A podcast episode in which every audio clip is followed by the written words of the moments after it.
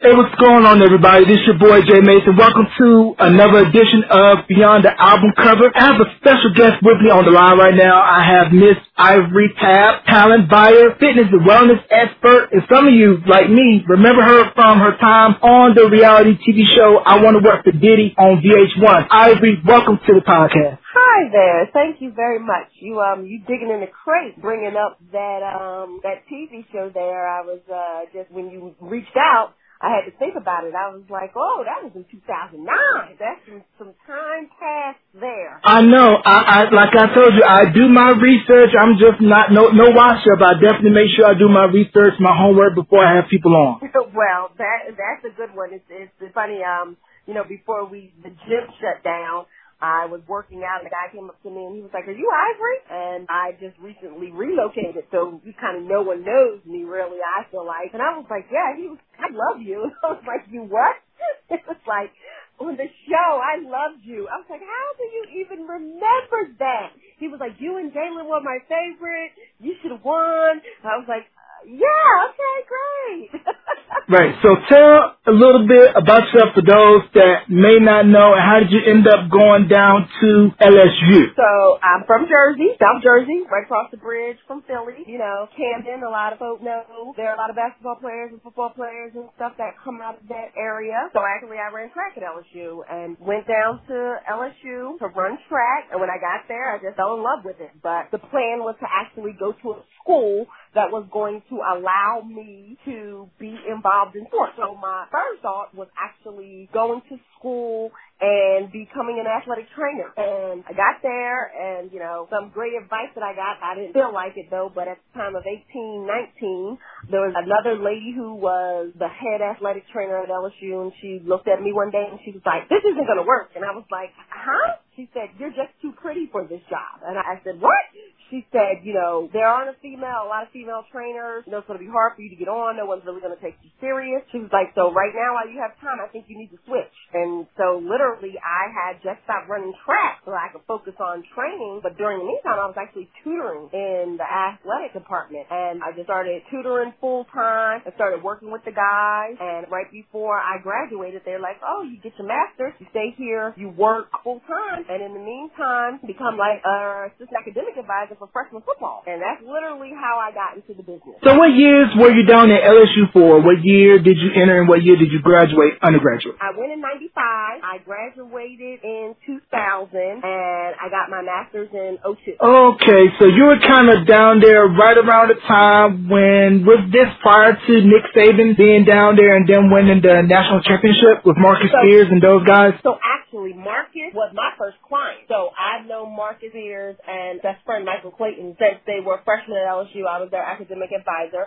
And yes, this was right before they won the championship. But Nick Saban was there, so I did work for Nick Saban. So, uh, seeing by you being down there in SEC football country, what are your thoughts on the NCAA kind of starting to allow players to make money off their image and likeness? It's going to be very interesting. That is the business that I am. I do marketing and branding and I've helped a bunch of clients, a bunch of athletes build their brand and do endorsements and those types of deals. So it's going to be interesting. A lot of education and I like to call it a lot, a lot of needs need to be put in place to make sure this runs efficiently, to make sure that it's productive, and to make sure that everybody involved gets exactly what they're signing up for. So that means at this point, you know, anybody can come to these kids and say, hey, do this. And because they're wanting to make a quick buck, and this quick buck could be a lot of bucks, it's going to change the landscape greatly. Right, because I feel if you put out in the open, we wouldn't have scenarios like what we saw in the program, and I'm not sure if you're familiar with the 30 for 30 ESPN did on the whole SMU scandal, Pony Excess, where guys are getting paid in cars and practically on payroll. Yes, yes, very familiar. Um, the thing is, though, it's going to be a lot of things that are legitimate, and it's going to be a lot of things that are unlegitimate. So I hope that they have a very clear guideline. And like I said, there's somebody that's on the program, that's near the program, especially out of a Power Five school that has very influential athletes that knows what they're doing, because that's going to be key.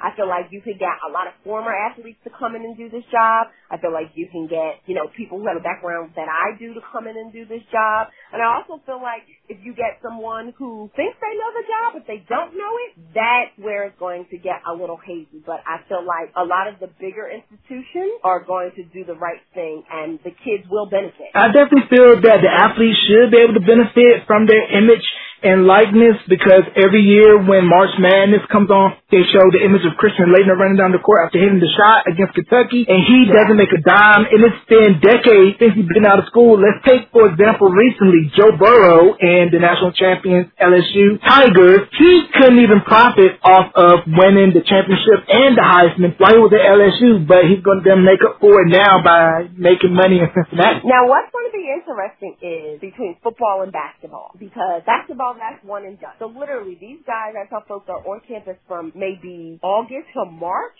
and they're, you know, they're so much younger, they're so much quicker to get that money that basketball is going to be the one to watch because you really don't have time to go in, do marketing deals, do this, do that, play basketball, play a whole season, choose the agent. You know, that rule that they added two years ago where you can sign with someone and put your foot in the water and not actually get an agent and go back to school. That's going to help some folks here. But I really believe that basketball is going to have a whole different outlook than football.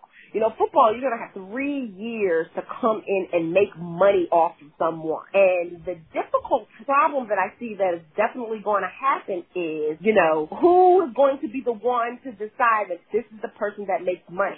Because looking at it from the brand side, yes, I, of course I want your star quarterback, and of course that's going to bring people out, and of course your star quarterback is going to be the one that have all the deals. But then going to be tons of residual deals that happen from you just being a part of the team. So it's really going to be a lot to manage. To me, I can't wait to see, like I said, the actual plan of how it's going to work. Right. And I definitely feel that for some of the athletes that may be coming from not the best school systems in the world should have extra reinforcement so that they can be able to handle the academic rigor of a four-year collegiate university setting because if you look at Last Chance U on Netflix, a lot of those guys, I feel personally, their high school school district did really prepare them for what it was going to be like once they stepped foot on a major college. And sadly, had to take maybe a misstep going to a community college in order to get back on the right track academically. And I agree. And I watched Last Chance U, and I didn't. What I didn't like is the academic advice. She was not prepared, and I've done that job, so I can very easily say what she did and what she didn't do right.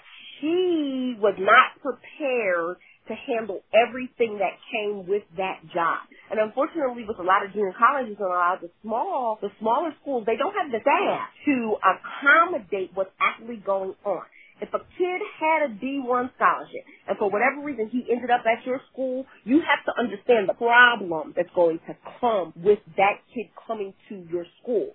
A majority of the coaches and a majority of the staff on these teams are so worried about going to the next level that they're really not invested into the kid. And unfortunately, when you got a D1 kid, you're going to have D1 problems. And that's that. Right, because looking at the life of a student athlete, you are pretty much a full-time employee of the school doing practice, media appearances, games, and then you get put in, let's say, a soft major just so that you can have eligibility and that the school can have a good APR rate. And I felt Myron Rolle, who was drafted by the Steelers from Florida State, was punished because he had a rough major, I think it was pre-med, then he ended up becoming a Rhodes Scholar, and it took, I think, was it a semester or a year off so that he could pursue that, and I commend him for that. Yes, and for me, it's like, you have to be focused, and you have to have a backup plan. There is going to be plenty of times where you don't think that you have time, but literally you have to make time. Like, there were so many kids who thought they were going to the league,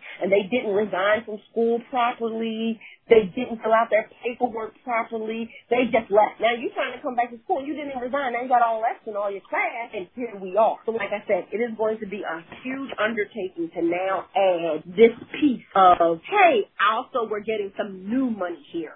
And, and so it's, going to be interesting. Definitely it's going to be interesting. And then we saw a couple years back, Leonard Fournette and Christian McCaffrey. They were the first two big athletes to sit out of playing in bowl games because they were looked at as, of course, locks to be top 10 picks. And I'm like, why am I going to play in a meaningless bowl game when I'm a top 10 lock draft pick? And it's more meaningful for those who won't go to the next level. But for me, I'm going to make millions of dollars in the NFL and playing at the, no offense, the Hyundai Sun Bowl is not going to do me any good. Exactly. And so it's like, do I take the chance and do I sit out? Or do I go play and then decide that I got hurt or this wasn't a good idea?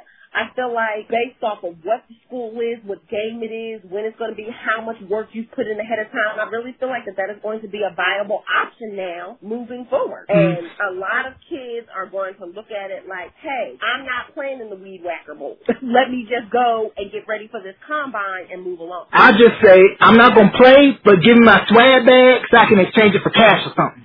well, yeah, because you know, based off where you play and who you play, those swag bags have all the goodies in it. Right, because like I said, I would exchange that for some um, greenbacks on the low. Now, by you running track at LSU, you were there before Lolo Jones came, correct? Yes, but we were there at the same time. Okay, so what was it like for you kind of seeing her rise in track and field, then her switching over from track to bobsledding? Horrible. I mean, it's one of those things that, hey, you couldn't make the team, so you did something else. And I really believe that attitude has a lot to do with it. And her attitude has always been one of just not very good to me. And so I, I strongly believe believe hey, you tried it, you moved to bobsled, it was it was a smart move, but I don't think it was moved because hey, I I just want to join the bobsled team. It was a move because hey, I couldn't cut it at this Olympics and what I actually trained my whole life for, so let me move over to this. And for those of you that don't know, LSU is located down in Baton Rouge, Louisiana, and is not too far from Southern University. Is that correct? Which is also in Baton Rouge. Yeah, ten miles down the road. I actually was the assistant girls basketball coach at Southern. Now, going back and forth from LSU to Southern, what did you notice as far as the discrepancies in between how HBCU athletic departments are funded as opposed to those that are in your Power Five? Oh, apples to watermelon. And it's one of those things that I tell folks all the time. This is two totally different ball games. You know, at LSU, when you wanted something, the only thing you did was go in your budget and get it. At Southern, when you wanted something, you had to work for it. And I promise you, the hustle and the drive and the get it done, make a way out of no way attitude that I have picked up over the years that has served me well has definitely come from working at Southern. And I say that because we had to hustle for everything that we wanted to have extra for the team at Southern and I respect the hell out of being able to learn that, manage that, and turn that to something that is actually very useful. Mm-hmm. And that also brings to mind for me the issues that a lot of HBCUs they play these Power Five schools in these money games when you know you're going to get blown out, but the money that you get from playing Alabama or Clemson will be enough to fund your athletic department. But I think that's a horrible idea, and I really don't believe that schools have to do that. What schools need to do, there are so many HBCU fans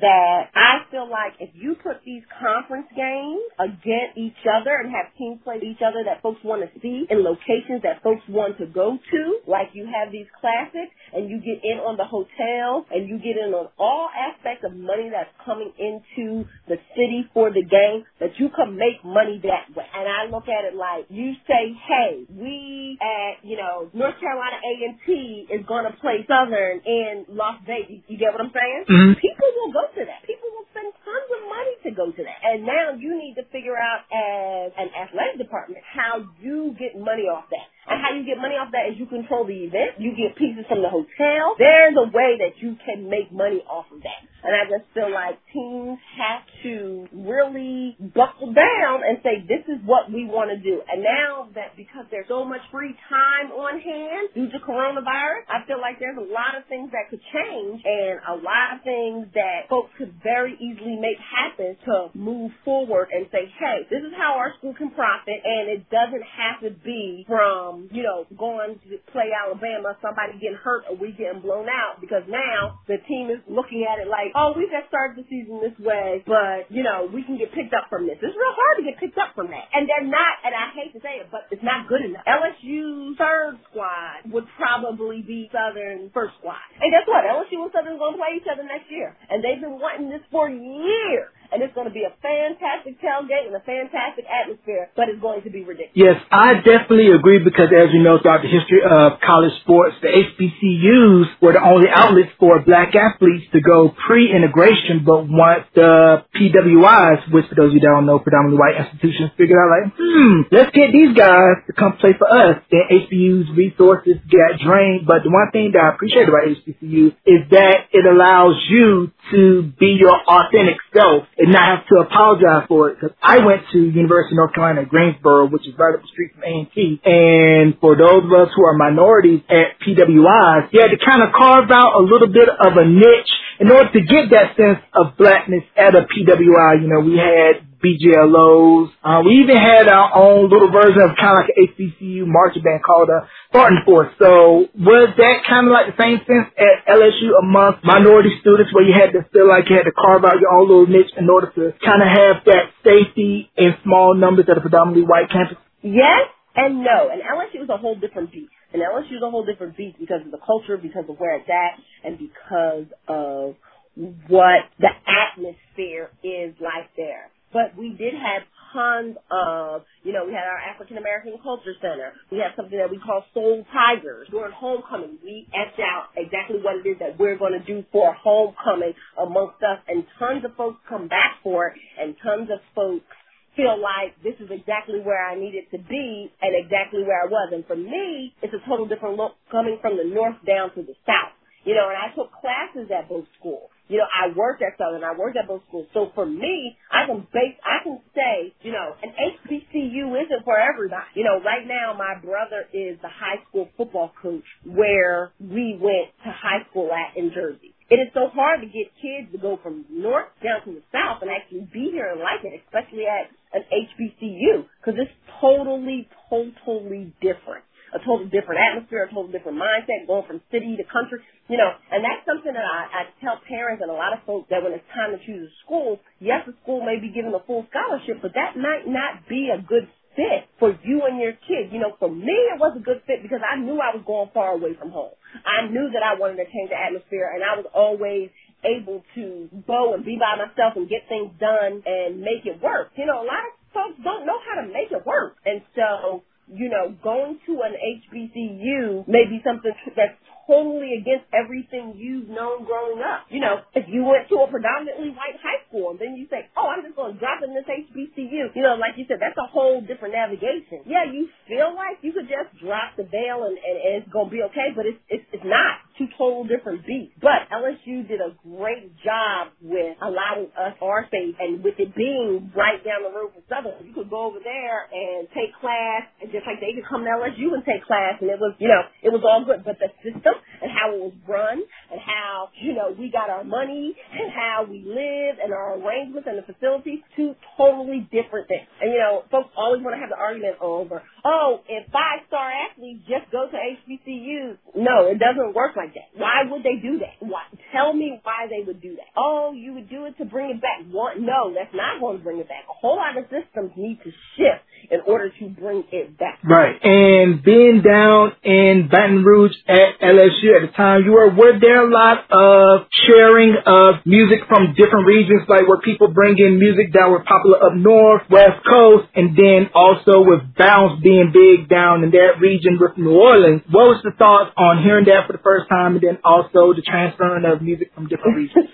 I laughed so hard because one of my best friends from college sent me a message. She said, I remember, she said, the song song is on the radio. I said, you? She said, I remember you coming down there and we was doing that in the fall. I said, do you know how long the song song took to come down there?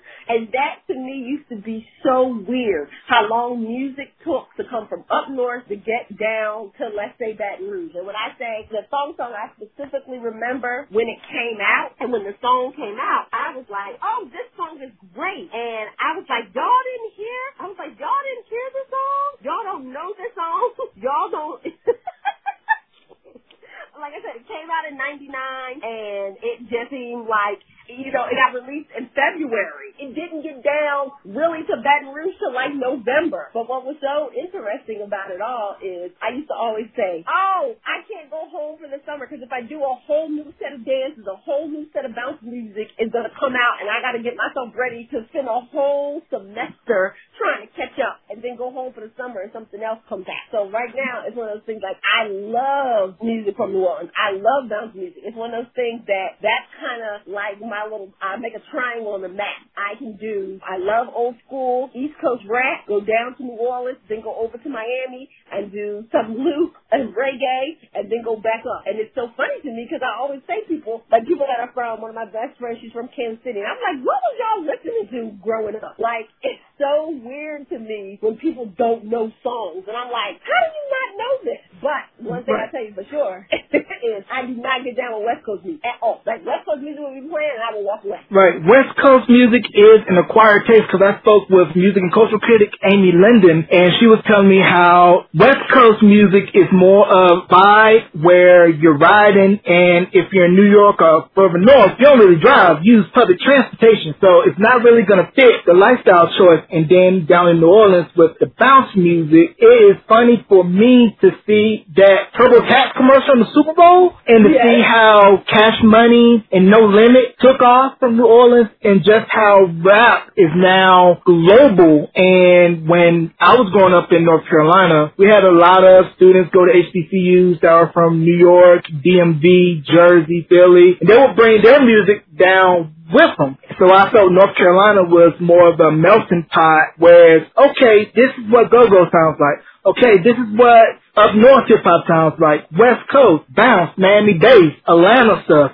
So it was definitely cool to get that mix of what was going on in whatever locale because I remember being a young kid when Ron G, Kid Capri, Whoo Kid, all those mixtapes started making their way down the Mason Dixon line, and you thought that you was the hot stuff if you got one of those mixtapes from New York because Music didn't travel as fast then. It did not travel fast, but yes. Oh, trust you me, I know about those mixtapes. And what be so funny is me and my brother were very close in age. We're only a year and uh seven days apart. So like something be so popular down here, and then I go home and I'm like, "Have you ever heard this?" And he'd be like, "No, what's that?" And I was like, "Oh, but even talk just a little bit of lines. Like I remember when Juvenile Solja Rag came out. We went to one of my good friends is from Jackson. We went to see Southern play Jackson State in Jackson. Southern band played Solja Rag. We all pulled it out. We was all, pull, you know, slinging a white towel. Jackson State side just looked like, what? And I was like, how do they not know this? And she was like, they just don't know this here that to me was so weird that even that close they didn't know. Right. So was it surprising for you how No Limit and Cash Money just exploded nationally and just went from being regional to being a national force to be reckoned with? To me, I don't think it was surprising because I watched it. You know, once P got a little money, he moved to Baton Rouge, so they always was on campus. And then, you know, it's so funny that every time Juvenile and Back That Ass comes up, you know, folks would be like, that's my song. I'm like, do y'all remember they put posters up? And they were like, we're going to film film this in the park. We want everybody to come down to the park and get in this music video. And so to me, when you are actually watching it, that's a whole other ball game. But then, you know, it was like they're on the ground marketing. I feel like, like you said, they use the same format, especially No Limit, that same mixtape format of, you know, P pressing out his own CDs, P push, and they just start traveling. Like you said, went from hand to hand to hand, and then ta-da, here we are. Mm-hmm. And speaking of the indie labels like Cash Money and No Limit, a young man who was formerly the A&R of Uptown Records, RP, the late great Andre Harrell, had a vision to take what he learned from Uptown and form a little label you might have known and heard of called Bad Boy. How'd you end up getting for Mr. Can't Stop, Won't Stop, Let's Get It, Sean P. Diddy Combs and I Want to Work for Diddy? You know what? It was two things. I saw the advertisement for, hey, we're doing casting and they were actually doing casting in Dallas, and I was like, definitely, I'm going to go. But I, that year, I was actually working with Tom Joyner on his cruise, buying talent for the cruise. So folks that know about Tom Joyner and his fantastic voyage, all of the entertainers on the cruise are on the cruise for free. So they volunteer their time. So then there's all a bunch of other volunteers, i.e., such as me, that deal with talent that come on and help them with that. So I saw that that year actually, since we're sitting in this pandemic, that was the year that we were supposed to go to Mexico and they were going to do Mexico for the first time. But that's the year when swine flu happened. So they had to reroute the cruise and instead of going to Mexico, it was actually, I don't want to say horrible, but it was horrible because they left from California and went up the coast and we like, we went to Canada. So like there wasn't any beach party there that year. It wasn't any of that that year. But he was doing a interview about 20 minutes from where we were set to actually dock on this cruise. So I got up, I rented a car, I went to this interview, and I just knocked it out the park. I mean, when I say I was in there killing people during this interview, like it was a group interview, and after, and you know, I know I knew what they wanted for TV. I was like, I'm going to be this, and I'm going to give them this. But at this time, you know, I had already worked, and I was already doing, you know, I'd worked with celebrities. I was already doing, you know, I've done, I had a bunch of multi-million dollar deals up under my belt. You know, I was managing athletes. So for me, it was literally like, let's go on this show to turn around and actually see if you can get on The Apprentice. Because at that time, you know, The Apprentice was just for ordinary people. And I loved it. And I was like, oh, Omarosa did so bad. I got on here, I will show you how this is supposed to be done. So literally, I wanted to use the I Will Work for Diddy as kind of like a junior college to then take that to go on to The Apprentice. So it literally, I was like, I'm going to get on this show and we're going to make it do everything that it's supposed to do. And it's one of those things that I wish social media and all of everything that we have now was out when the show was on and it was popular because it would be a whole different ballgame. I definitely agree. And also, for those of you that don't know, also on I Want to Work for Diddy was a pre-Orange is the New Black Laverne Cox. And did you know while filming that she was going to be as huge as she is now? Well, let's do this. Laverne wasn't even on my season. So there were two seasons of I Want to Work for Diddy, and that's it. It was season one and season two. Laverne was on season one, and I was on season two. So I didn't know Laverne at all. So with working for Diddy, did you see any of the episodes of Making the Band Fire and about the infamous Walter Jr.'s the cheesecake, and what was it like being around Diddy? Because for me, his energy and his want to, his go-gettingness was almost as much as similar for me looking at it as how Jordan and the late Kobe Bryant was, where they were just gonna do it and you are going to have to step to their level. And with him, that is exactly what it is. You know, to that walk into juniors, it is what it is. For him, he's like, every day I took a train from Howard University up to New York to work a free internship because I wanted it that bad. If I wanted this bad, then I can go out and do that. If you want it, you can go out to do that. So that, all of that is actually stamped and ingrained into him and how he was. And then, you know, when Mr. Harrell came around, you could see where he got it from. So it was literally, you know, watching him and doing the show was something that was totally like, I see exactly where this drive is. I see exactly how this is going to work. And, you know, it's one of those things that once, if you want it bad enough, you're going to make a way out of no way. And to me, that is something that, that can't be taught. Either you have it or you don't.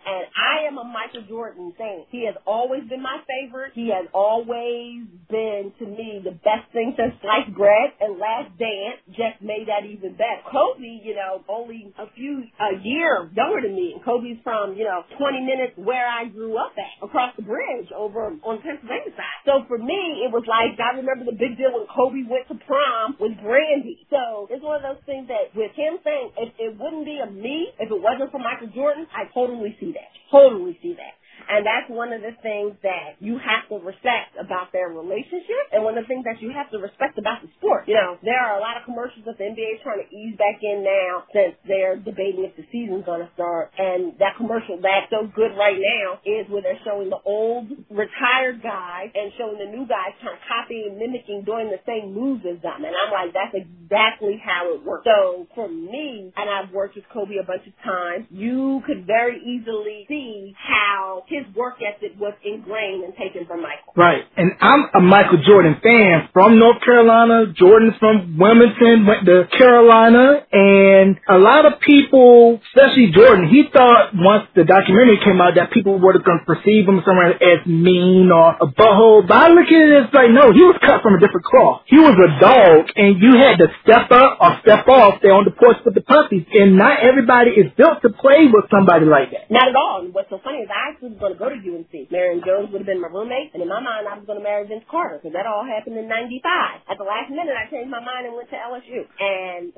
for me, it was like because of Michael Jordan, that's why you wanted to go there. That's why you wanted to be there. And it was like, oh yes, this is this is fantastic. And I feel like everything that he's done in his career and all of the things that he has touch from branding to marketing to endorsement deals to how the simplest things are set up to what your life looks like after the court, after you get off of the court. All of that comes from him. And I'm like, if you don't see that and you don't respect that, then you don't know this business and you don't know how it works.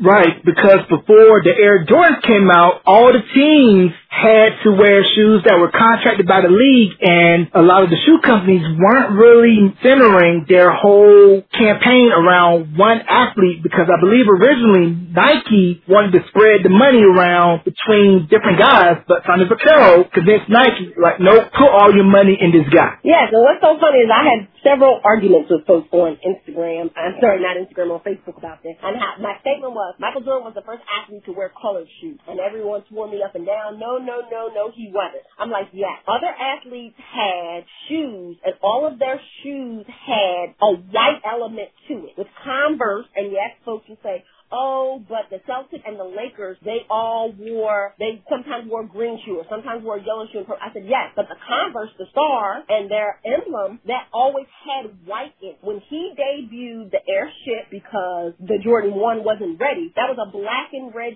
shoe. When he wore that shoe, that gave big alarm to David Stern. Then when the Air 1 was ready and he wore that shoe at All-Star, when he won the dunk contest, that's when they said it was totally prohibited. And the reason why I led with that statement of it was the first colored shoe because that was the first shoe that didn't have any white in the shoe at all. It was a red and black shoe, and David Stern said it reminded him of the duck. And so technically, he was the first player to wear a shoe that didn't encompass any white in the design. Number one, no one else on the team had it. That also broke the rule that Nike laid. And two, 50% of the shoe wasn't white. So for me, he changed the entire shoe game hands down. Yeah, he definitely did. And Nike was smart to pay those fines every time that he won because it became a hot commodity. There's still a hot commodity with resale. People were getting, ooh, come up off those. Right here, but let's do it this way. Nike said they paid fines. Actually, in all actuality, they didn't because when he started to wear the airship, that happened. The only time he wore the airship was a preseason game against the Knicks, and that happened on October 18th. He was actually afraid that something bad was going to happen, so he decided to wear, he was wearing another shoe. Then he wore the Jordan 1. So in all actuality, that's a little branding and endorsement thing, a superb marketing effort on Nike's side that actually didn't happen because he only wore those black and red shoes twice. So they actually didn't ever pay any fine. Mm. yeah, so it was more like them kind of mythologizing the legend of the shoe. Yes, because of course they're saying that the shoe that he wore was the Air Jordan 1, and that wasn't the case because the Air Jordan 1 wasn't ready yet. When David Stern, and it wasn't even David Stern, it was who wrote the letter, when he wrote the letter to Nike talking about Michael Jordan not wearing the red and black shoe, that letter was dated February 25th, and that letter was to him wearing it after the dunk contest. That was the only time that he actually wore Air Jordan 1, that black and red one, at an actual NBA sanctioned event. So they just used it when they said it was banned. That's how they made their full marketing campaign around that. And technically, the shoe that was banned from jump was the airship. So it got some mythology around it, but you know, it, it, mm. it has worked for them a million times over, we can both say, right? Right, definitely that. Like I said, people are willing to stand in line for hours for the resales, the re-releases of the classics. Now, maybe you can speak on this or not. I had read in articles that Jordan stated he originally wanted to sign with Adidas because I believe Carolina at that time was an Adidas school and Adidas was kind of fledgling and they didn't want to pony the money up. Exactly. And his mother and father was, he didn't even want to go to Nike. And he didn't even want to go see it. A documentary that is on Hulu that I feel like every person that is a sneakerhead or Jordan fan should see is called Unbanned. And that's actually the story of how he signed with um, them and Air Jordan 1 and the whole culture and it's a fantastic story. But he didn't want to sign with Nike. He really wanted, like you said, Adidas or his second best was Converse. And so his parents were like, no, you're going to go out to Eugene. You're going to hear what these people have to say. And after the meeting was done, they were like, this is where you're going to sign with. And I have to tell folks all the time, you know, at this point, you know, Michael Jordan's really only 20, 21. You know, he wasn't even going to leave UNC. But Dean Smith was like, you've done everything you could do here. You're leaving. And this was after his junior year. You know, like you saw from Last Dance, he still uses stamps to write home for his mom, talking to his mom, asking for $20. So his parents were so influential to him. And that decision right then and there on, hey, you're going to sign with Nike, that was all his mom. Right. So we got to thank Miss Jordan for making him get on the plane out to Oregon to meet with Phil Knight, Tinker Hatfield, and everybody over there so that they can make them a lot of money because prior to Jordan coming, Nike was just known as a company that made track shoes. Exactly, and trust me, but here's the part that, uh, of course, is so funny. Nike made this shoe called the Waffle, and we had this in high school when they debuted it. It was a soft shoe that literally was made out of a waffle press iron that runners use. So for us, we and us, when I say us, runners, we always wore Nikes, you know, and they always had the best. And like you said, out of Eugene, to now double back and look at it to say, hey, this is, you know, how his story started, and this is actually what made it. Because you know, this happened 88, 89. It, it, it was truly like, wow, this is, do you see this? And it was literally history in the making. Yeah, definitely that. Now, one of the biggest basketball players to come out of LSU is the Big Diesel, Shaq. Now, tell me about his ascension into being the superstar in crossover branding because he had his own shoes with Reebok, commercials with Pepsi, Shaq Fu. I mean, he was even rapping with Fu Snicken and put out an album that went, I think, double platinum. But he had some bangers on it, though. Let me tell you, he's one of the nicest, most genuine, and easiest people, you know, to ever met. I've had the pleasure of working with him several, several times. I knew him at LSU. You know, I had the pleasure of actually, you know, working with him to help him get his degree from LSU. And so for me, it's literally one of those things that, like you said, the nicest, gentlest giant and he's a great guy. His community work speak for himself. And that was another one that transcended work, because like you just said, he dabbled and went into so many things. But again, none of that would have ha- would not have happened unless it was for Michael. All the way around. And I hate when folks try to downplay that. You know, everybody's like, "Oh, you remember Space Jam?" And I'm like, "Who doesn't remember Space Jam?" You get what I'm saying? That was the two biggest entities ever right there. And then to come back and see the last dance and to see how they're like, oh, he was trying to get back into the league, so he was working out during the day, and then he was coming at night. They was running pickup games, you know, to be a fly on the wall at those pickup games, huh? It was one of those things that all of that, everything that, you know, everybody after Jordan has, endorsements, marketing, branding, all of that comes from and starts with Michael. And Shaq has done wonderful with taking all those endorsements and taking all those brands and turning those opportunities into even bigger opportunities, you know? Right, because everybody knows them for being in the commercials for Icy Hot, General, inside the MB, inside the NBA, and Shaq's personality was just big and he's type of guy that's the life of the party you just want to hang out and just have fun with. Yes, and that is what I try to get young athletes to see all the time. When you mm. take that from off the court, your personality and who you are and what you are and what people have to say about you, that is what actually is going to take you even further than how well you play on the court. You know, everybody or on the field, everybody, every team is comprised of guys that contribute one way or another. And your another should very easily be, hey, this guy is always a stand-up guy. This guy's personality is always fantastic. This guy is always ready ready to lend a hand when he can. You know, seeing all the guys right now pitching for COVID and do community service and help out, you know, those are the guys that we're talking about right now. You know, the guys who haven't done anything and who didn't do anything before this started, we're not talking about them. So your reputation has to precede yourself, but you can set yourself up for that. And that starts from the minute that you go to college and you decide that this is what you actually going to do full time. Right. And do you think a lot of athletes coming into the collegiate system now are more aware that, hey, this is a business first. So when I go to professional rank, I got to conduct myself like I'm the CEO of my own brand. They do and they don't, and they're getting better at that. You know, like a lot of things that um a lot of things that a lot of high schools are doing right now is you have to have community service in order to graduate. I think that's a fantastic idea. You know, because that proves that you just didn't get up, go play football, go go. You know, you actually did something else. You were invested in something else. And that makes you a well-rounded person.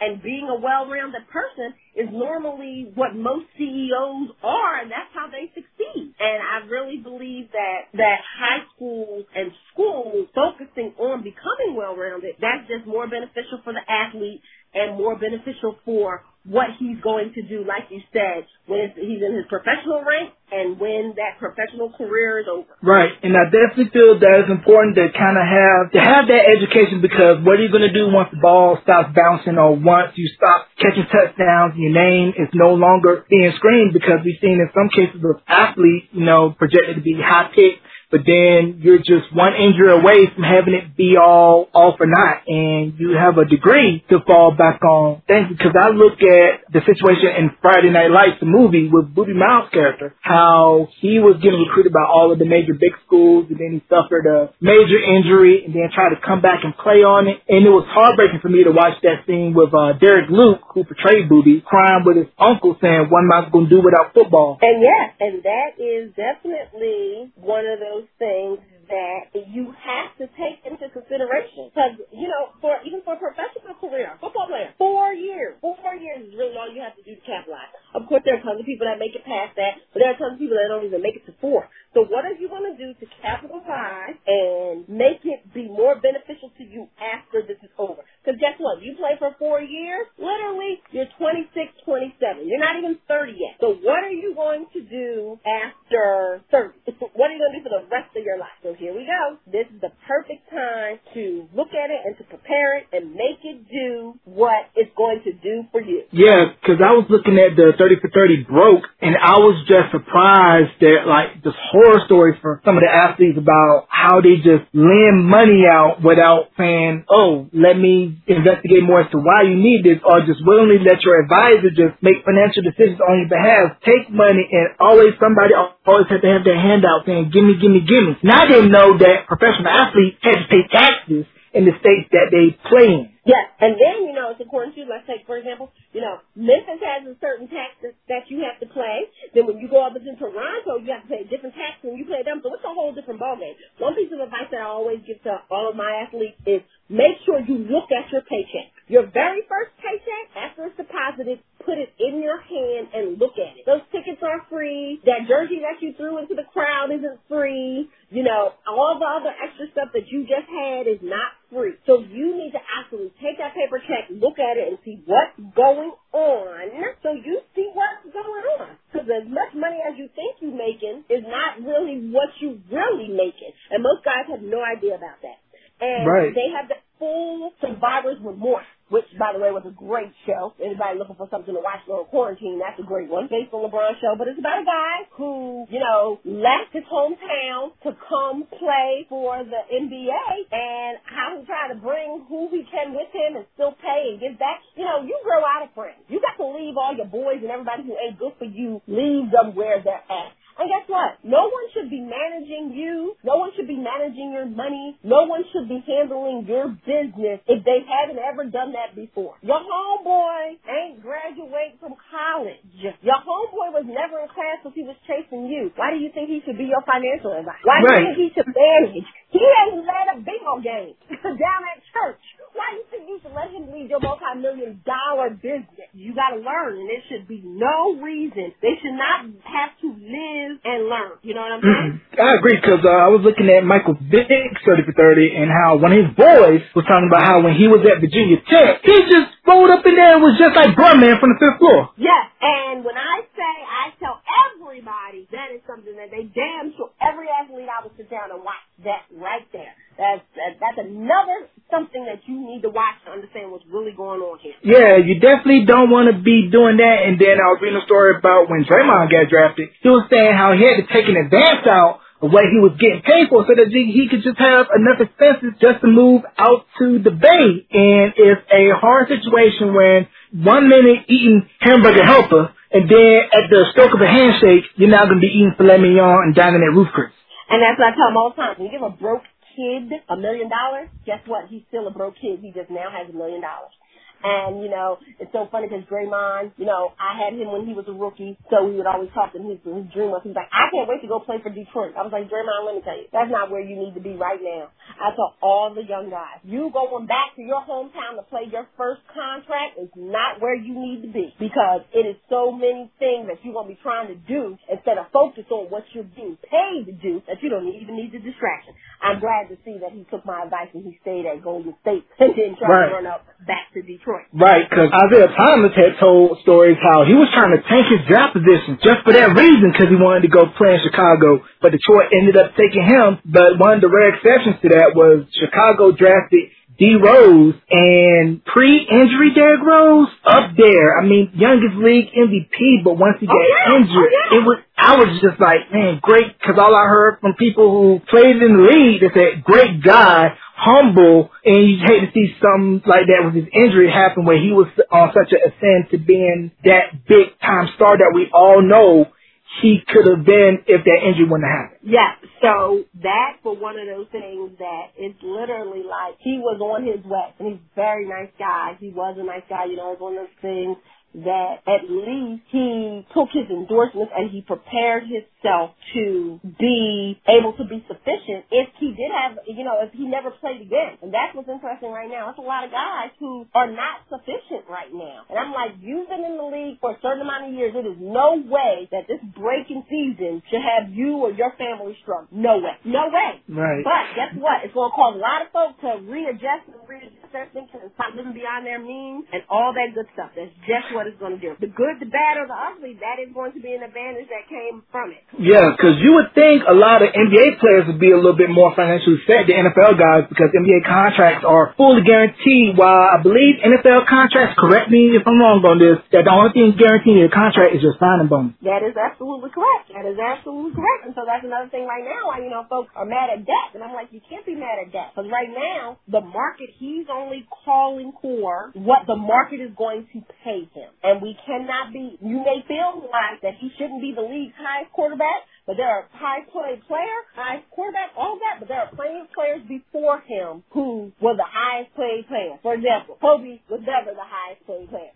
I tell everybody, look up uh, Mr. Lewis's contract and see how much he was getting paid at the time and see who's actually making money. And that's one of those things that, you know, a lot of folks have to understand that you are going to get paid based off what the market value for what you and your position and where you're at right now. So, you know, him squab folks saying, oh, 30 million is enough. No, it could, to him, it, it, it might not be enough. Having a four year contract over a five year contract with that money coming to you right now, that's a whole different ballgame. Right. And if I was a player, if God would have blessed me with the ability to have some sort of athletic gene or height, and if I had signed that big deal, it almost make it seem like you wouldn't want to buy a house right away because I feel with being in professional sports, at the drop of a dime, you get traded. So there's really no sense in me buying a house when I may not know for sure, maybe after the first contract is done, that I'm going to be here for a good bit because look at what happened with DeAndre Hopkins. I mean, I think he probably thought he was going to be in Houston for a good minute, but he just ended up getting shipped out to Arizona. Yeah, and it happens. And I say that all the time to folks. Guess what? You got to bank on you. And as you see, these teams are not going to be loyal to you. You think they are, but they're not. They're going to find a way to do what's best for them with or without you. So you need to protect yourself and find a way to do what's best for you as well. Mm-hmm. I definitely agree with that. And do you think with, we were talking earlier about with everything that's going on in our country that athletes will be a lot more vocal and stand and use their voice like LeBron has been doing and just say, hey, I'm going to speak out. It is not enough for me to just stay silent, collect these checks with all these injustices that's going on and let's look back at what happened with Colin. Exactly. And it's like, whether we like it or not, he got blackballed and someone should have picked him up. There are plenty of quarterbacks that he was better than. There are plenty of quarterbacks who he could still actually play for. There are plenty of quarterbacks who he could have started above these last three years that he hasn't been in the league. But he took the side that he's going to stand on, and one thing you can say about him, whether you like him, you don't like him, he stood firm in it, and he's still standing firm in it. So were you surprised by Jordan's response as to why he didn't speak out more on issues in the last? No, be- no, not at all. And I say that because he's always put his money where his mouth is. You know, if folks don't know him and know how many kids he has put through school, how much community work that he does, how much of his money is based in charity, because you don't like that he's not vocal, you can't say that you don't like him. Because if you don't know actually what he's doing, you may not like his approach, but that doesn't mean that he's not doing something. Right. I agree with that as well, but not everybody can be on the front lines with your signs and the bullhorn. You gotta have some that's working behind the scenes and willing to do it covertly, discreetly, because I believe I was looking at, I think it was trigger warning, it was something pertaining with Killer Mike. It was saying how this black barber down in Atlanta, this was back in the days of uh, segregation, how he would only cater to white clientele, but what he was really really doing, he was getting knowledge on how the insurance game worked and everything in their sector, and he was passing on what he was hearing in the barbershop to those in his neighborhood, how to invest and how to better themselves. And I think that there's many ways to skin a cat, and there's not one way just to do something. And I think we're always going to have that battle clashing of philosophy, people thinking that you only can be on the front line or you're not really doing nothing if you're not vocal and you're doing it behind the scenes. I think there's many ways to get it done. Oh yes, and everything is not for everybody, and you have to understand what is for you, and you have to understand that everybody's not going to like you, everybody's not going to like your choices, Everyone is not going to like how you do everything all the time. So like what you just said, that people got to be on the front line, people got to be on the back line. People take actions in a lot of different ways, and you just have to respect that. And what was interesting is how the politician, I can't remember his name, who he didn't help, came out and was like, no matter what he said, I wasn't winning that election. And I feel like that's one of those things that you just got to understand that everybody's not going to like your decisions and keep on moving. Mm-hmm. And uh, where did your journey to fitness and wellness come in. Now we're going to do a pivot about your journey to fitness Once you run track and you have some athletic background, it kind of always sticks with you. So literally, I just happened to be in the gym. I saw some ladies who looked great, and I was like, I want to do this, and that's how I ventured into the world of uh, competitive bodybuilding. And that's what my vice is right now. So was it a different type of preparation, preparing your body for track as opposed to competitive bodybuilding? Is there a difference? Oh yeah, it's a huge difference. It's total diet, total focus, total determination. You know, it's a whole different game plan. You're putting yourself through the triggers. But the mentality of doing what you have to do and that Mamba mentality and oh, you know, the type of attitude that Jordan has, win at all costs. You know, if it's for you, you're gonna find find a way to make it for you. And one of the things that's very difficult is, you know, you have to stay on that diet, you have to stay on that schedule. If it was easy, everybody would do it. That's why oh, only a select few do it. Right. Now, was there one food that was kind of hard for you to cut out when you first started? When I'm training, I cut out everything. So literally, how it went was I started training in, in May, and I was working out, I was doing fine, I was going to the gym. That wasn't a problem. I tell folks all the time, you can go to the gym every day, and if you're not not eating right, it's not going to work. So literally, I went home for Christmas and I got sick with the flu. And when I got sick, I just kind of like lost some weight because I wasn't eating and I just was sick. Then after I came back, you know, I was like, oh, it's January. You might as well just start prepping because there's going to be a show coming. So mind you, at this month, at this point, as you see, I've been prepping, you know, from May all the way to at this point December just to get on stage to do my first.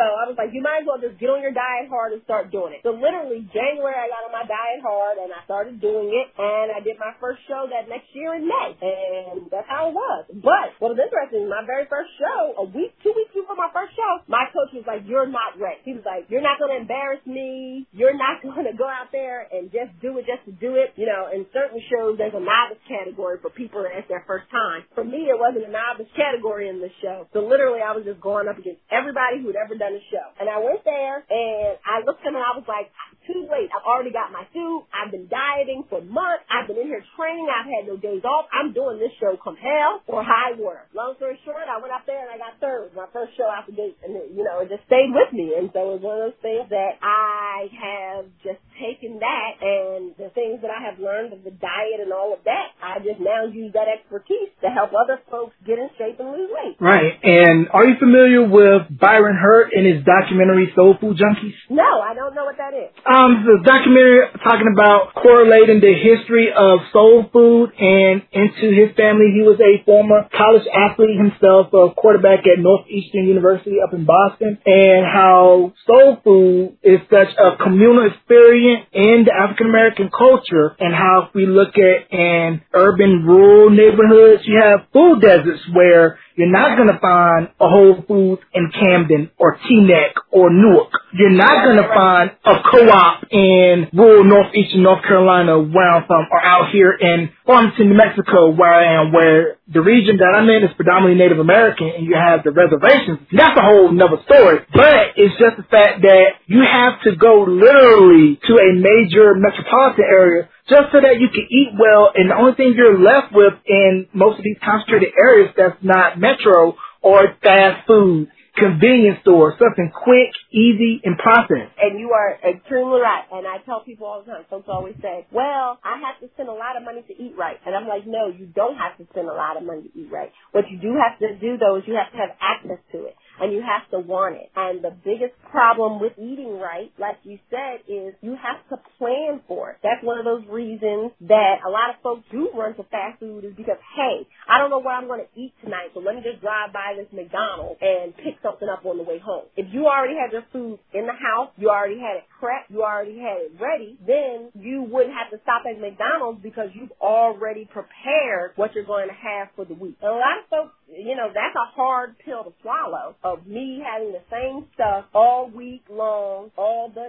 time, and ta-da, you know, here we go. And so at this point in the game, you know, it's not easy to say to someone who's in a food desert, oh, you have to do right. Because, like you said, there's nowhere for them to even do right at. So all of the co-ops and all of the farming that's happening around, all the people planting their own gardens, and all of the people who are doing right, that is a major, major kudos to them because like you said, in some places it's just so hard to do right. Right, because out here in the northwest region of Mexico, it's predominantly Native American. You have the reservations, which are about 30 miles out from the nearest town, super isolated. The projects would make the reservations look like a Beverly Hilton. I mean, no running water. You got multi-generational families living in homes. You have to drive X amount of miles out just to go to a well to pump your tank just to get water and you have to ration your water based on how many family members are in your home because you don't know how long that water will stretch. And then there's only maybe one or two Indian Health Services hospitals in the town and you have to get airlifted to a bigger hospital if they can't provide the service for you. So it's been a real eye opener for me living in this part of the country and me being from North Carolina and seeing it from two different perspectives. You know, exactly. the black experience growing up in the South and then the plight of my fellow Native American brothers and sisters out here in the Southwest. And then though, though, for you, you seeing it from two different sectors of North Carolina of farming and farmlands and having access to it. And if you don't have it, your neighbor has it, somebody you can get it compared to, like you said, out there where there is no you can get it. Right, because when my wife first came out to North Carolina to visit me, um, she was super excited to see cotton for the first time. She was like, "Ooh, cotton!" You like, I've been seeing this damn cotton my whole life. I'm so tired of seeing this cotton. Yeah, we we got cotton, we got peanuts, we got tobacco, and then uh, my friend, uh, Mr. Black Cotton, uh, he has this podcast called Land Ethics, talking about the history of farming in rural northeastern North Carolina and how farming been essential into our region of the state for centuries with passing it down from family to family to family and just growing up there, I saw it every day by my house, cotton fields, peanut fields, tobacco fields. I mean, the town I grew up in was under a thousand people and you had to literally go 25 minutes out to go to Walmart. And it's just sad to think how when you grow up in these rural communities, you're almost pretty much like forgotten about and you literally have to bang and scream and say, we're here we need these necessities. We're not in a major metro area, but we need these necessities in order to be better, in order to live, in order to maintain. And that also brings to mind the issue of gentrification with a lot of these urban areas are getting knocked down, renovated, and people are getting priced out to live because we rode to DC about two years ago when I went for Christmas and how a lot of areas that were once considered predominantly black areas of DC getting redone up, resold at a higher price, and folks are getting priced out. And it's just a shame to Yeah, and so for us, it's one of those things that you, like you said, because you've seen a, a whole different style, a whole different atmosphere, a whole different effect on how this works you know, for like you said, for her to say, "Oh, I see cotton," you like, man, I've been seeing cotton my whole life. it ain't nothing special. It ain't nothing special. But I tell you, I can share this with her. The first time I saw it, I was like, let me stop on the road and feel it. They was like, what do you think it's going to feel like? I was like, they was like, it's not soft and fluffy like you think it's soft and fluffy. hmm Yeah, because when I first moved out here, it was complete culture shock. Because coming from where it's predominantly African Americans to where it's a small community of you, I had never been in that experience before. While my wife was, on the other hand, that was her whole life. You know, being the only one one in the room. So it's quite interesting for me learning how to be the only one in the room because at times you kind of feel like you're in a way not blatantly, but you're like, oh, you're the spokesperson on all things African American issues when you're the only one in the workplace that's like you. And when you spot somebody that's like you, you feel like you have to code switch yeah, till you know what's going on and who's doing who's doing what and whose side who's on. Right. And for a lot of athletes coming from, you know, urban backgrounds and maybe not being around a lot of diversity, do you think that it is a deep learning curve to go from being from, let's say, inner city anywhere USA, to all of a sudden going to posh anywhere USA, interacting with people that maybe have a higher social capital or income bracket than you, and you're having trouble of how to, how can I still keep my authentic self, but also be able to integrate this new life that I made for myself by being a multimillionaire athlete and rubbing elbows with those that are full of excess and wealth. Yes, and I say to them all the time, that's a huge thing that you have to contend with. And something else that you always have to contend with is, let's say you're from Baton Rouge, Louisiana, and you've never seen snow before, and you get drafted by the Buffalo Bills. You get drafted by the Pittsburgh Steelers. You say, yeah, I want to go anywhere. No, you really don't want to go anywhere because there's some stuff that you just are not ready for. And that's that whole adaptability. And even though, you know, both sides, you coming from inner city dealing with posh, or you coming from country dealing with that's a whole different ball game. So my biggest piece of advice is you got to surround yourself around with people who really want the best for you and have already did the ups and downs and know how to lead you the right direction and lead by example. And right. don't and, put you in a position that they know isn't going to be beneficial for anybody. Right. And on the high school level, it's definitely kind of hard to know who to trust, who you can't trust because as we saw in uh, Hoop Dreams, that Arthur Agee, he was recruited to go play ball at St. Joe's with Coach Pingatore, and for those who don't know, St. Joe's was the school that Isiah Thomas played at along with his buddy William Gates. But there was a situation in the documentary at how Arthur was behind on tuition and his family couldn't afford him to continue to go to St. Joe's. So he had to end up leaving St. Joe's and go play at Marshall, which is a public high school out of Chicago. I think Patrick Beverley also played at a high school, but William ended up still being able to play at St. Joe's because he ended up taking this summer job at Encyclopedia Britannica. And I believe the owner or somebody higher up ended up um, paying his tuition at St. Joe's for him. Exactly. Yeah, very much so. Yeah, so I just kind of look at that discrepancy where if you're going to go play at these private schools, if you're the runner for these kids trying to recruit them to these schools, I'm like, hey, this is what it is up front. We'll only be able to give you partial, but you still may have to come up out of pocket for this, to apply for aid for this. And I'm sure, you know, coming from those backgrounds, going to a prep school, you're just still isolated where I'm like, I'm here to ball, but I see nobody that looks like me, sounds like me, talk like me, and I have to battle within myself when I go back to the hood, like I'm still down because as we saw in the Fab Five 30 for 30, Jalen Rose said he felt at the time that the black players on Duke's team, he felt that they were more of the Theo Huxtable types where they came from very well-to-do means, ingratiated amongst different people. And he said at the time he felt envious because that was something he didn't get, you know, because his dad was the number one NBA draft pick, Jimmy Walker, and how they had what he wanted. And that, like you said, they had what they wanted. So as I mentioned earlier with them navigating these rules of being able to market and get money off their name, that's the same way as having somebody on staff that's like you said, that can help them appropriately ease into the right environment and saying you made the right choice to come. Once Nick Saban sit on your couch, there are questions that need to be to be asked that you and your family need answers for. And like you said, I hope that with the way that this is going, that there are plans to put in place the correct people with the personnel staff to how those can be answered.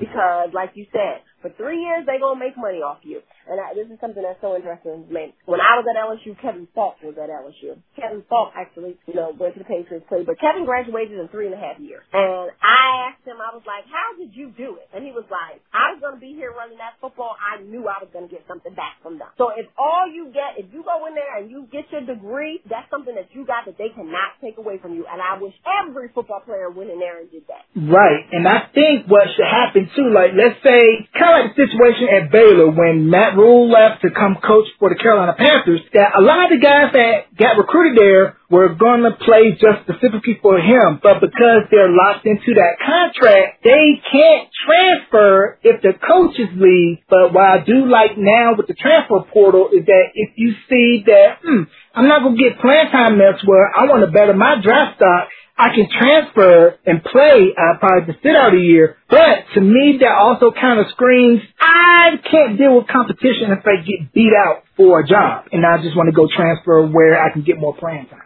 Yes, yes. So you are, I mean, and like I said, it's now an opportunity. And you may need to know that, hey, the college that's recruiting you is sitting on your couch right now. I had a very interesting conversation with someone about how Tennessee actually got the number one recruiting class for next year.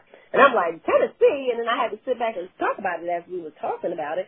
It was like, yeah, no need to go to Bama or LSU or Georgia because you're not going to play. But guess what? If you go to Tennessee, you will play. And they're playing, they have just as great as facilities. They have just as great as fan base. They in the SEC. So guess what? Going there might be more beneficial than you, that for you and your career than going to an Alabama and LSU. Yeah, you might not win no championship, but you're going to get all the exposure and you're going to get seen just, and you're going to get to play like if you would have went to Alabama or LSU. So what do you feel about the awakening of NFL athletes retiring with all of the concerns we've had with CTE over the years? We saw Chris Borland, Patrick Willis, and just recently Luke Kuechly step away because of concerns with CTE. And do you think that we'll see the 10 plus year NFL player still exist or do you think you'll be five years and lower because there's more information out there now with the effects of CTE? Like I said when we started, uh, you know, the average career they tell you is easily from three to five. Of course, there are plenty of guys that make it past that. But if you go in there, you do what you need to do, you save, you invest, you do things the right way,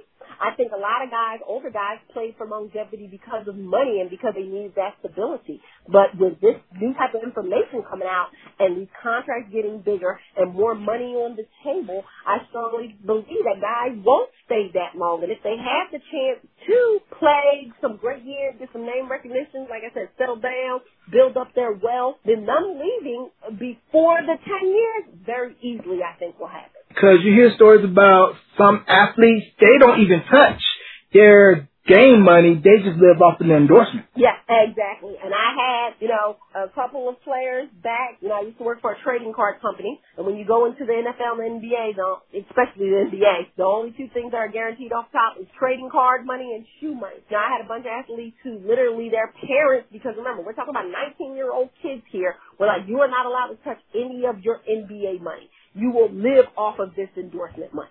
So you can very easily do it. You're 19 years old. Most of the time when you're not playing with your team, you're back at home at your parents' house. So it's one of those things that that's where you need to be and that's what you need to be doing. And I feel like if all, if everyone, you know, when this doc, when the Save the Last Dance came out and folks were looking at it like, oh, we can't believe Scottie Pippen took that deal. It was very interesting because we know he took the deal because he wanted to support his family. But unfortunately, Scottie didn't bet on himself.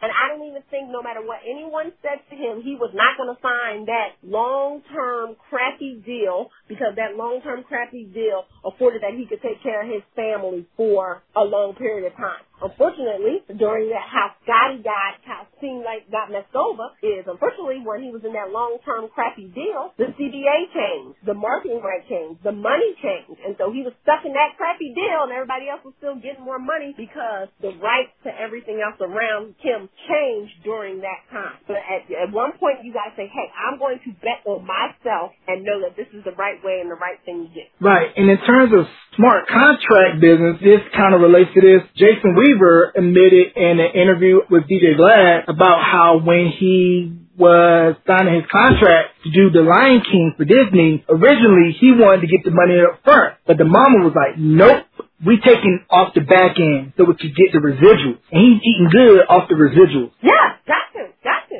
And it's one of those things like, I'm trying to think, which was the player that said that they wish they would have took Nike stock? Was that Magic Johnson? That that was the worst deal that he wished I think it was Magic. Yep, and I believe it. I believe it. Yeah, because think about it. If you would have took Nike stock when Jordan came out, you'd be sitting pretty rich, probably on your own island right now. And it's amazing to see Jordan's impact culturally on the league because while Magic and Larry saved the NBA from the dark period before they got drafted, Jordan exploded and took it to another level and it was apparent with the Dream Team that NBA was going to be international because once that happened, you had the likes of the birth of the international superstars like your Dirk Nowitzki's, Tony Parker's, Kristaps Porzingis, Luka Doncic, and your list goes on and on of all the great international players that came over to the league once the Dream Team exploded because prior to that, international players were looked at as soft and felt that the game wouldn't translate to what the NBA was like at the time, where if you see now, pretty much the NBA is played like how it is internationally, face to face. Exactly. And that's why what's going to happen right now is this, this is interesting with this new G League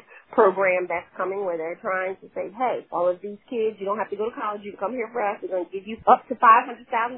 We're going to put you on a special team. We're going to afford you the liberties to do what you would do overseas, but instead be right here. This is going to be very interesting. Yeah, because everybody's thinking that LaMelo Ball, he's a top five prospect and this upcoming year's NBA draft, he had to go to Australia to play, and how he was doing a cover for Slam magazine, and Nate Robinson was at the Big Baller House, and Papa Ball was showing the picture, and it was of a T-shirt with his cover on the T-shirt, and he was saying how LaMelo gets to make money off of the shirt, and it's just like you're thinking, you you could be 14, 15 years old overseas, playing pro, getting money, but I'm playing for XYZ University. Everybody else making a dime except for me. I get an infraction if I just so simply ask for a hot dog or accept some free groceries from somebody. And you mean to tell me that this person over here in this country can make X amount of money while I'm over here struggling? It's just contradictory. I think that's all because the NCAA just wants to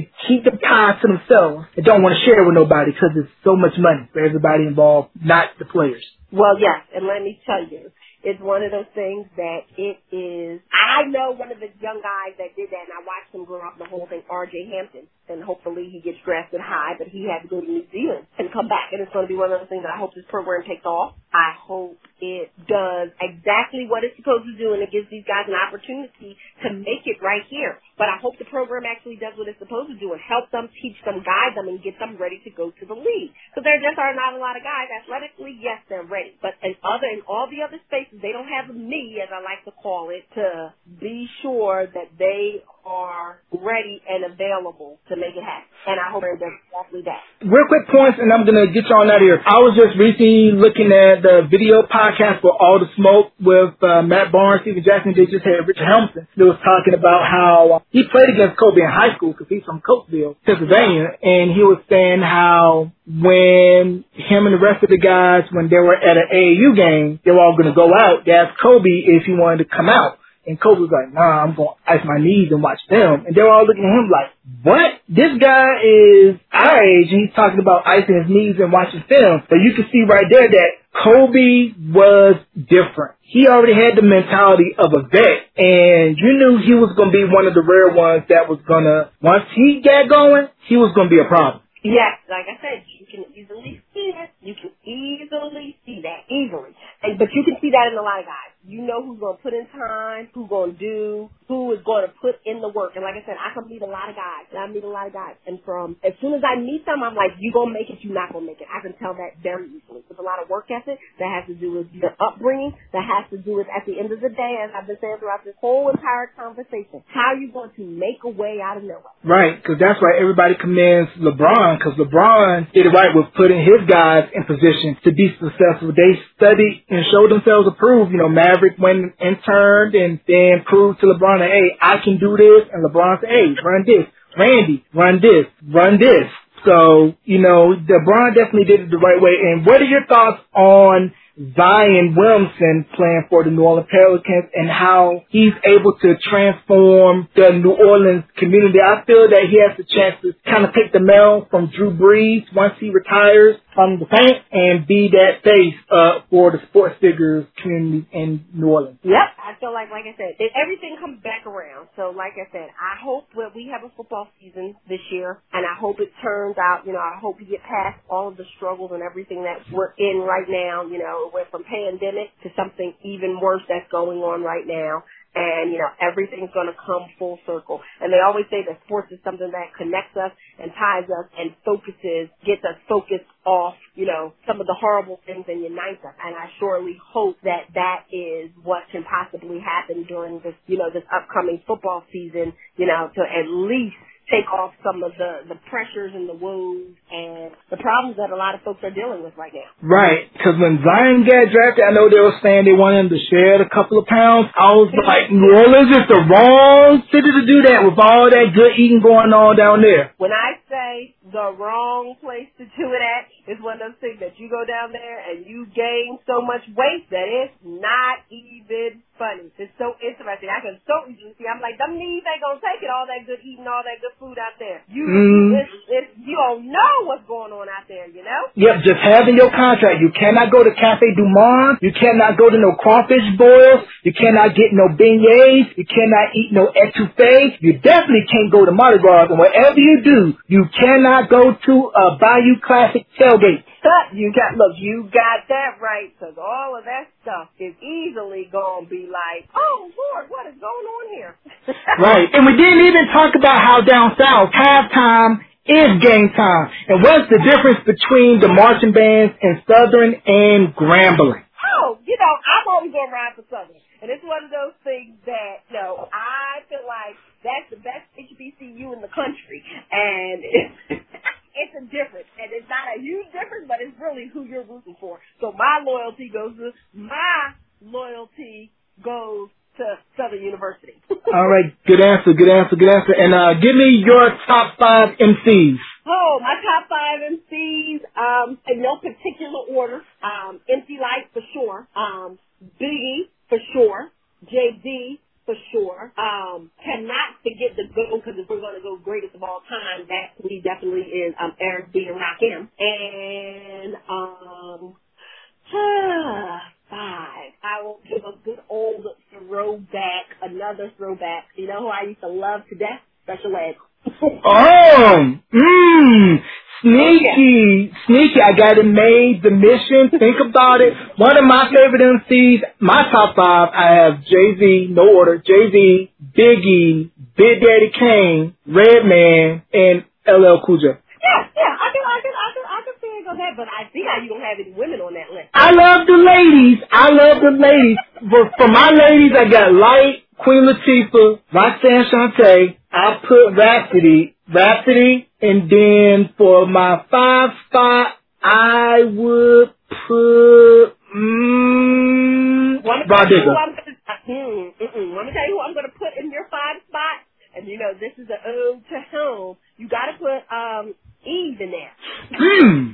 Yeah, that, that, yeah. That Philly, look, that's Philly in me. I got to ride for Eve. Yeah, and for me to see Eve on the talk and to see how she was saying how she's the illest pit bull in the skirt, I was just waiting for Swizz Beatz just to show up on the talk and start doing his ad lib and everything like that. So it's just good, good to see the transition of a lot of the acts from that era go to different platforms like Will, LL, oh, yeah. Queen Latifah, Eve, you know, MC Lyte.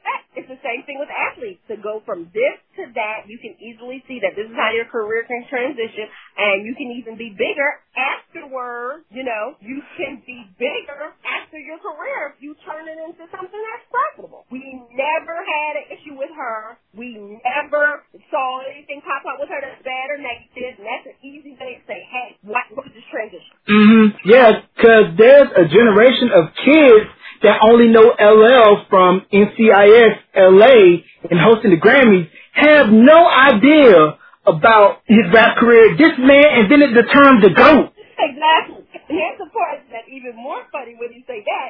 You know, I was looking at an interview with Will Smith, you know, Philly, born and raised, that whole good thing. And he was saying how, when he first started on The Fresh Prince, he was like, I'm going to be called The Fresh Prince. And Alfonso Ribeiro told him, do not call yourself that. Because after you get off this show, that's what everybody's going to call you from here for the rest of your career. So you need to go with Will Smith. And look how that, how that happened. Right. And he just recently hopped on a track with some rapper. I can't recall the name. He just had to do that just to make sure that, you know, I can still do it, and Queen Latifah just did too, um, not too long ago, saying, hey, don't let this Hollywood money fool you. I can still get busy on the mic. Yes, exactly. And I feel like that's for everybody. Everybody. It's, guess what? I still got it. It's just like when basketball players be like, oh, let's play a pickup game. I'm like, listen, Papa, I don't need you out here with these kids and jumping up the icy hot. And, uh, right. Right, because I was joking with my wife about how I think Jordan has in his office in Charlotte an emergency break just in case glass with a uniform, shoes. Which one of y'all want to get 50 in practice? Yes, exactly. Who wants to see if I still got it in me? I still got the smoke, and that's the one thing about Jordan had that assassin mentality. And as we saw, any slight, any little slight, he'll remember it him, and now it's like, let's do it. I mean, if I beat him in Monopoly, he would want to play Monopoly till he wins. If I beat him in Trouble, he would want to play in that. If I beat him in Scrabble, he would want to play in that until he wins. I mean, if I even beat him in Rock, Paper, Scissors, he want to play until at least he get best out of seven. I mean, that's just the competitor he was. I mean, he would not let up. He would have your heart out, rip it, and eat it, yeah. and dare you to do something. And like I said earlier, not everybody's built for that, and that goes to show you how willing his desire to win, how big it was, and the mentality was you had to either get on or get off. And I kind of hated how a lot of the old school guys would bash the new school, say, man, y'all sounding like man yelling at crowd saying, man, back in my day, we were all physical. We didn't like them. I look at it, it's a different style, a different day because a lot of the new guys grew up playing together via AAU and cool on social media work out together. So it's a different time. Yeah, all day long. And it's one of those things that I am with you and anything that I need just to make me do this, this is how I'm going to do it. This is how we're going to make it and this is how I'm going to win. Like I said, that's another way of, like I said, making a way out of no way. Right, making a dollar out of 15 cents. Now, any shout outs you want to give before we conclude? Oh, you know, I just would, you know, love if anyone is looking for a meal plan, if anyone needs some help losing weight, if anyone needs to do any of that, find me on Instagram. It's under Ivory Tab. On Facebook, of course, it's under Ivory Tab. We're working on the website right now that we're going to dive in and do some good stuff like that. And the website is uh, www.tipsbytab.com. So, you know, I'm easy to find. And, you know, my second shout out is uh, I do for my, as I told you earlier, for my great job every day. I do a lot of nonprofit work, and I feel like this is the best time for folks to donate. This is the best time for folks to volunteer. This is the best time for folks to actually take on something that's meaningful to them and help out and help someone and help others where they can. And I feel like now is the time to do it, especially if you have the time to do it. Right. Hit up Ivory if you want to get that hot boy, hot girl summer body. Also, donate, but make sure what you're donating to is legit because, you know, right now you got a lot of scams that's being ran. So definitely make sure the site is legit before you give your hard-earned coins. Ladies and gentlemen, Miss Ivory Tab, a jack of all trades, thank you so very much for doing this interview. I appreciate you. Thank you, dear, and you let me know if you need anything else from me.